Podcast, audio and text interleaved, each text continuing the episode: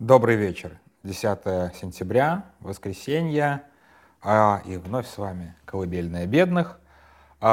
Смирнов уже кратко прошелся. Мы, как сказать, не то, что мы поделили темы, немножечко не так это было. Я был за рулем, мы ехали как раз с Карконош, с горы Медведин, где вот как раз гуляли, я сфотографировал и выложил кружочек про ржопики. И Смирнов такой написал: ну что сегодня будешь писать? И вот как бы он написал, что будет про Навального, а мне оставил, соответственно, вот эту вот действительно истерическую совершенно историю с тем, что еврочиновники придумали отбирать много чего. И сам же в своей голосовухе прошелся на эту тему. То есть, в общем-то, оставил, оставил меня и без этого, и без этого. Но я хотел немножечко поговорить об этом шире, потому что достаточно важно. Эта история вообще очень важная, но не в контексте, прости господи, изъятой косметички, а в контексте общего реагирования чиновников на войну. Разумеется, пока мы шли, мы упражнялись в русофобии, когда увидели вот этот вот полный перечень того, что типа планируется отнимать. Ну, например, ну какой бы заголовок можно было сделать здесь? Наверное, даже я его вынесу. Типа Еврокомиссия постановила отнимать у российских туристов тройной одеколон. Или Еврокомиссия запретит россиянам использовать э, мистер Сидр в Европе. Или, э, по-моему, хватит уже, да? Ну, то есть, вот как бы по упражнению в русофобии это вообще как бы, понятно, такое развлечение.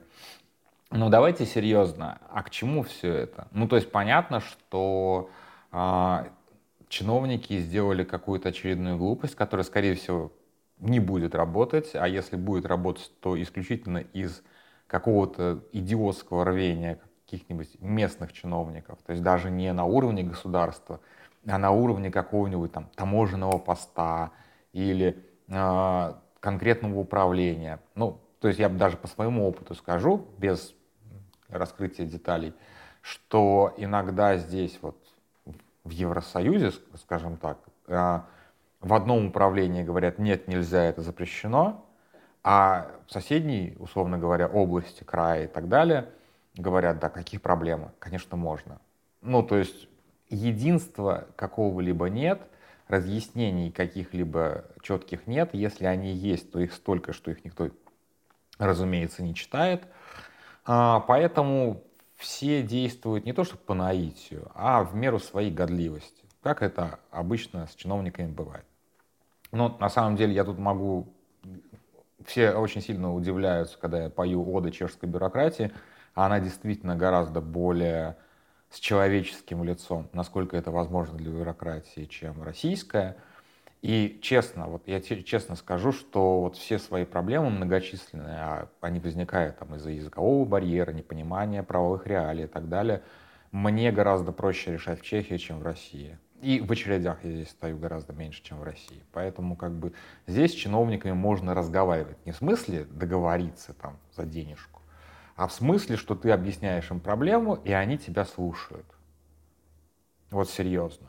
То есть как бы всегда есть возможность э, апеллировать, всегда есть возможность э, разъяснить ситуацию, всегда есть возможность э, как-то, ну, я не знаю, ну, громко прозвучит, но добиться правды.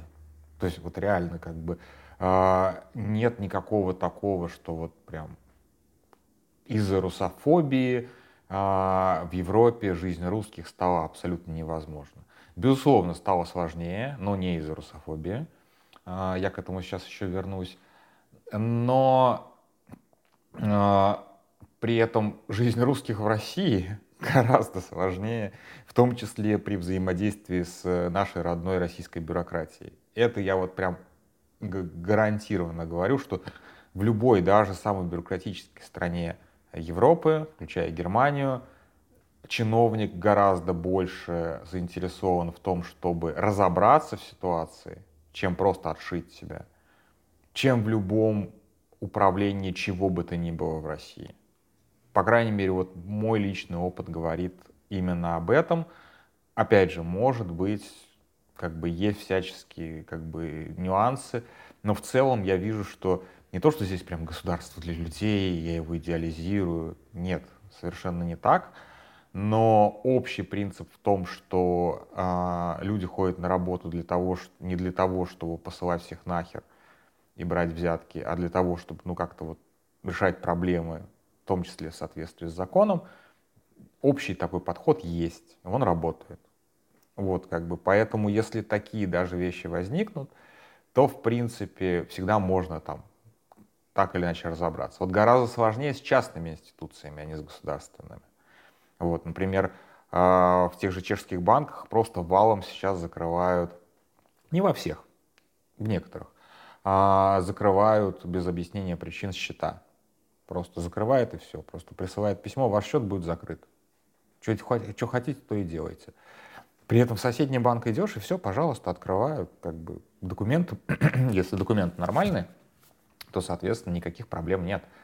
Вот это вот как раз, или вот как со мной случай, абсолютно, абсолютно же идиотский, да, когда, а, если кто не видел эту мою драму, когда авиакомпания лот, польская, не пустила меня на рейс из Сербии, ну, то есть я должен был проходить границы Евросоюза в Варшаве, дальше лететь в Вильнюс и в, кон- в конце концов прилететь в Прагу, ну, я летел на стрип. И меня не пустили, причем мне клерк объяснил, что вот если бы у вас в Вильнюсе было там жилье, то пустили бы без проблем. А раз вы живете в Праге, а летите в Вильнюс, ну, значит, нет. Как бы. Судиться, судиться с ним тяжело. То есть, как бы, ты потратишь больше на суд, чем выиграешь. Поэтому, как бы, дальше я не пошел, и они, как бы, мне там частично, по большей части, по-моему, компенсировали. В итоге эти билеты, ну, не суть важно, как бы это мой там, личный, личный кейс, но, опять же, мы таких кейсов видели дофига, когда просто по какой-то идиотской причине, потому что вот авиакомпании там в менеджменте что-то такое решили, начинают стопать людей с русскими паспортами. Есть такое? Есть такое. То есть вот частные институции как раз реагируют гораздо менее адекватно, чем государственные. Потому что на государственных, в государственных всегда есть уровень повыше, на который ты можешь пожаловаться и так далее. А тут как бы суд, значит суд. Вот. Но я сейчас не хотел ныть и жаловаться на то, какая, как, как тяжела сейчас жизнь русского иммигранта. Хотя, конечно же, многие вещи, которые ты делал раньше, до войны, как, как какие-то рядовые, то теперь они просто обложены какими-то рогатками, барьерами и так далее. Но это все как бы объяснимо в рамках того, что э, у российского государства действительно есть широкая сеть э, платных помощников, э, есть широкая сеть коррумпирования всего этого Евросоюза, широкая сеть э, подставных фирм и так далее, и так далее, и так далее, и так далее, и так далее. С этим действительно надо бороться, и иногда вот широким неводом даже, может быть, и оптимальнее, чем искать конкретных вот, как бы, негодяев, которые так или иначе помогают российской военной машине. Может быть, это противоречит, правда, многим там, коренным установкам Евросоюза, но тем не менее, как бы, чрезвычайная ситуация, чрезвычайные меры, как, все как мы любим. Как бы. Не оправдываю, не оправдываю, но как бы, тем не менее, как бы, э, просто для понимания. Как ни странно, здесь есть две крайности, как бы, да. С одной стороны, вот как бы мы будем изымать машины и э, тройной одеколон у русских туристов, а с другой стороны мы арестуем яхты. Знаете, почему яхты арестовали? Вот серьезно, знаете, почему арестовали яхты? Потому что это было проще всего. Потому что они стоят в гавани, они гигантские, они их всех знают, э, они мозолят всем глаза. Самое глупое решение было арестовать яхты. Ну и что ты дальше с ними сделаешь? Ты их, даже если ты их изымешь, то ты их не продашь. Их надо обслуживать. И за ними как-то надо присматривать, что, чтобы их просто не увели с пирса и так далее, и так далее. Глупое абсолютно решение арестовать яхты. Почему их арестовали? По той же самой причине, по какой у российских туристов будут а, изымать тройной одеколон. Есть такой вот, как бы, есть такая пословица, что пьяный ищет ключи не там, где потерял, а там, где светло. Вот так же и чиновники. Причем это не евробюрократы, это вообще в принципе такое вот поведение для государственного аппарата типичное. Мы будем делать то, что проще. Вот яхты стоят, они, их не спрячешь, мы их арестуем. Красиво, можно по, по этому поводу какую-то пиаровскую там, тему замутить. Мы наконец-то арестовали имущество русских олигархов. Все так. Что, что будет дальше, никого не волнует. То же самое с, вот, как бы, с этими машинами. Ну окей, допустим, это действительно как бы чем-то оправдано. Ничем не оправдано совершенно, если это личный автотранспорт. А, ну а что вы дальше с ними будете делать? Как это поможет в войне против, как бы, как это поможет против российской э, пропагандистской или российской э, военной машины? Да никак. Вы передадите тачки в ВСУ? Нет, у вас на это прав таких нет. Это был бы еще более-менее нормальный выход, если бы эти тачки сразу в ВСУ поехали. Нет, они будут стоять гнить на это самое, на площадке конфиската или где они там, на штрафстоянке. И будут гнить до, до конца вот санкций. То есть, а санкции могут еще сильно после того, как война закончится, остаться. Какой смысл в этом, в этом действии? Никакого смысла в этом действии. А, сделает ли у, изъятый автотранспорт человека антивоенным активистом? Э, извините, но нет. Не, это не так работает. А, то же самое там с банковскими счетами. То есть как бы закрыли каким-то студентам счета, через которые проходило там двести-пятьсот евро, присылаемые из России мамочкой, папочкой. Но это, конечно, большая победа над путинским, путинской машиной. Но при этом как бы вы совершенно, совершенно как-то вот упускаете момент, что называется, когда компания, которая вот была из России и ежемесячно отправляла там сколько-то денег за конкретные заказы, вдруг сменилась какой-то дубайской компанией, совершенно новой, которая отправляет за те же самые заказы те же самые суммы или увеличившиеся. Или товары, которые шли в Россию, вдруг начали идти в Казахстан. Или ну, в ту же самую, например, в ту же самую Эстонию, например. Как же так получается, что вдруг э, э, закупки э, какой-то достаточно дорогой и сложной техники в Армении и в Грузии ув- увеличились в десятки раз за год? Как же это произошло? Что же случилось?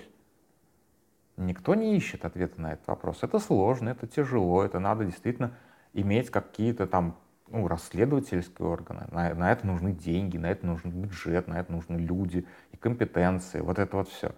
Что мы сделаем? А, проще, мы закроем студентам а, счета и отчитаемся. Вот мы поборолись с, а, российской, как бы, с, российской, с российским отмыванием денег. И с машинами то же самое. То есть, в принципе, это такой вот как бы образ поведения чиновников. Мы не хотим разбираться в сложных вещах, мы хотим решить вопрос просто. Точнее, даже не просто, а в рамках бюджета. Потому что бюджет, опять же, этим чиновникам на то, чтобы а, расследовать действительно, вот, расследовать случаи отмывания, расследовать случаи а, нарушения санкций.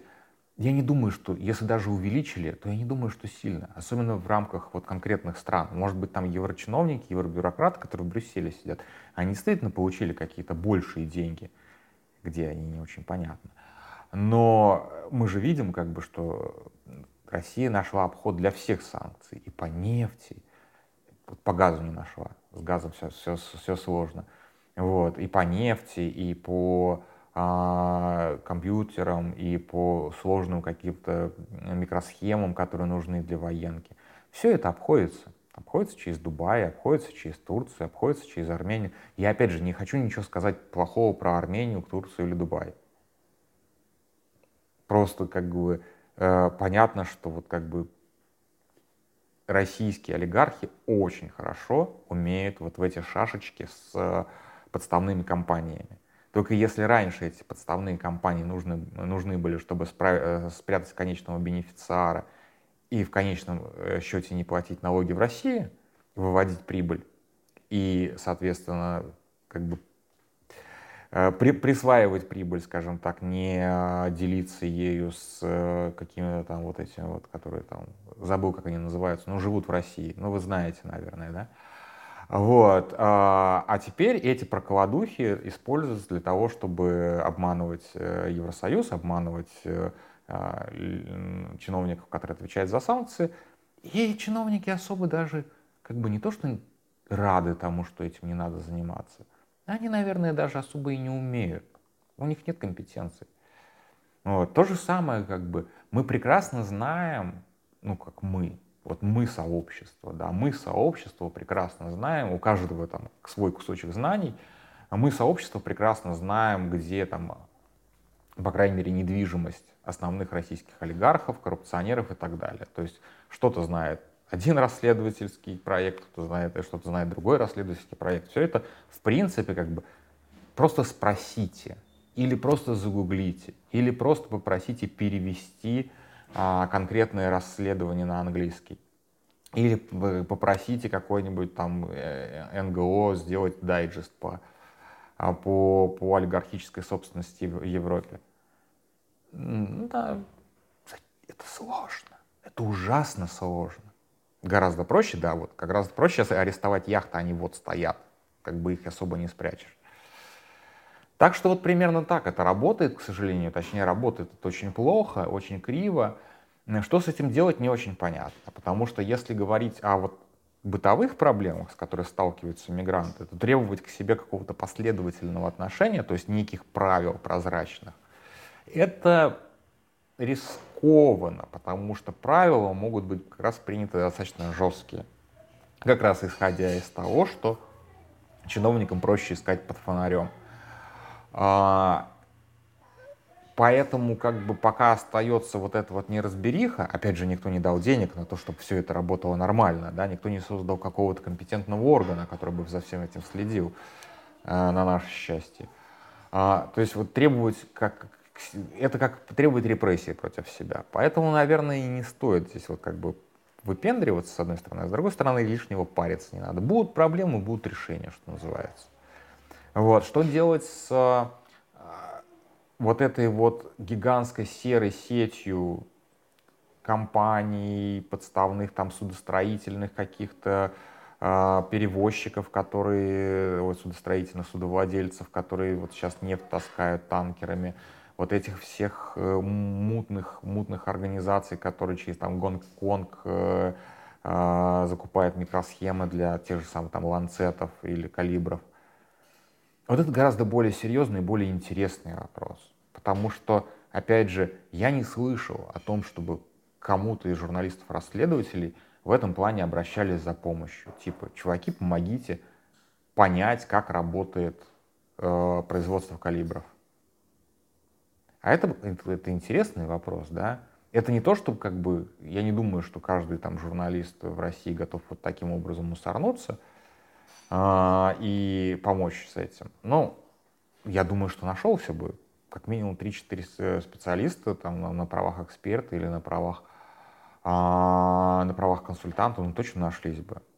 Это если бы захотели, там, если бы обозначилось такое движение в сторону поиска, как Россия обходит санкции. Но этого нет. Полтора года войны, этого нет. А, то же самое с активами. Опять же, за все страны говорить не буду, но вот я знаю, что во Франции вроде как активно арестовывают недвижимость. Ну а дальше-то что? А что с этим делать? Ну вот арестовали вы. По, опять же, по европейским законам вы вряд ли это изымите. Если изымите, то это хорошо, потому что большую часть, в отличие от яхт, большую часть этой недвиги можно действительно продать, и продать хорошо, отлично. Но пускай там за две трети цены вы продадите все эти замки и так далее. Не сразу продадите. Но нет никакого порядка, типа, а куда эти деньги девать? Хорошо бы, чтобы они прошли, пошли на помощь Украине. Не обязательно ВСУ. У Украины сейчас достаточно как бы проблем. на латание инфраструктуры энергетической, которую развали, пытались развалить прошлой зимой, и есть большая вероятность, что развалят этой. Ну вот, например, да, как бы на трансформаторы. Вот реально какой-нибудь замок какого-нибудь олигарха уходит за там сто миллионов евро. Это как раз там один хороший трансформатор, мощный. Вот как бы аб- абсолютно, как бы абсолютно справедливый раз- размен. Будет этим заниматься э, Брюссель, еврочиновники? Это слишком сложная задача. Я не верю в то, что они будут это делать. Хотелось бы ошибаться. Хотелось бы ошибаться. Гораздо проще э, у какого-нибудь, да, у какого-нибудь туриста отнять тройной одеколон. И что ты будешь с ним? Ну, сам выпей, господи. Тройной одеколон. Вот, поэтому это все очень печально, потому что, если честно, вот лично я встречался там с парочкой чиновников, это были не какие-то встречи тет-а-тет, они были достаточно публичные. Я задавал эти вопросы, потому что как бы они совершенно очевидны, что это надо делать. Ни один чиновник, естественно, не возьмет на себя такую ответственность. Это ненормально для них брать на себя такую ответственность, связываться с чужой, с чужой там недвижкой, за которую человек будет судиться и драться и так далее, наймет дорогущих юристов. И этот чиновник потом как бы лишится карьеры и всего. А в Европе нет вот этих вот как бы лидеров, да, стронгменов, да, типа того же самого Путина, который бы просто сказал: «Чао, ребята, купили недвижку, можете ключи выкинуть куда-нибудь в помойку». А, это плюс Европы, на самом деле, что у нас нет вот таких вот Путиных. Ну, кроме Орбана, наверное. Вот. Но я не слышу, чтобы в Венгрии кто-то скупал недвижку из коррупционеров. А, так вот, нет, нет таких людей, которые бы а, могли протолкнуть а, такие вот а, жесткие решения, с одной стороны. А с другой стороны, вот есть такие бюрократические какие-то вот крысы, которые: а давайте вот бумажечку такую примем, что вот и еще и трактуйте как хотите. Вот это просто крысятничество, конечно. Точнее, опять же, поиск под фонарем, а не там, где потерял. Вот такая вот грустная у меня сегодня телега, она потому что, в общем-то, и меня в какой-то мере касается, потому что, ну, сталкиваюсь, как бы, конечно, не каждый день, но сталкиваемся постоянно, и я, и там товарищи, коллеги, с какими-то вот такими вот абсолютно дурацкими бюрократическими препонами, которые возникли из-за не то что коренного непонимания ситуации, все, все все прекрасно понимают, а из-за того, что реагировать как-то надо, а как надо не получается. Поэтому будем реагировать так, как можем. Вот это, наверное, самое хреновое, что есть в бюрократическом аппарате. На этом все. Большое спасибо, что дождались. Спокойной ночи.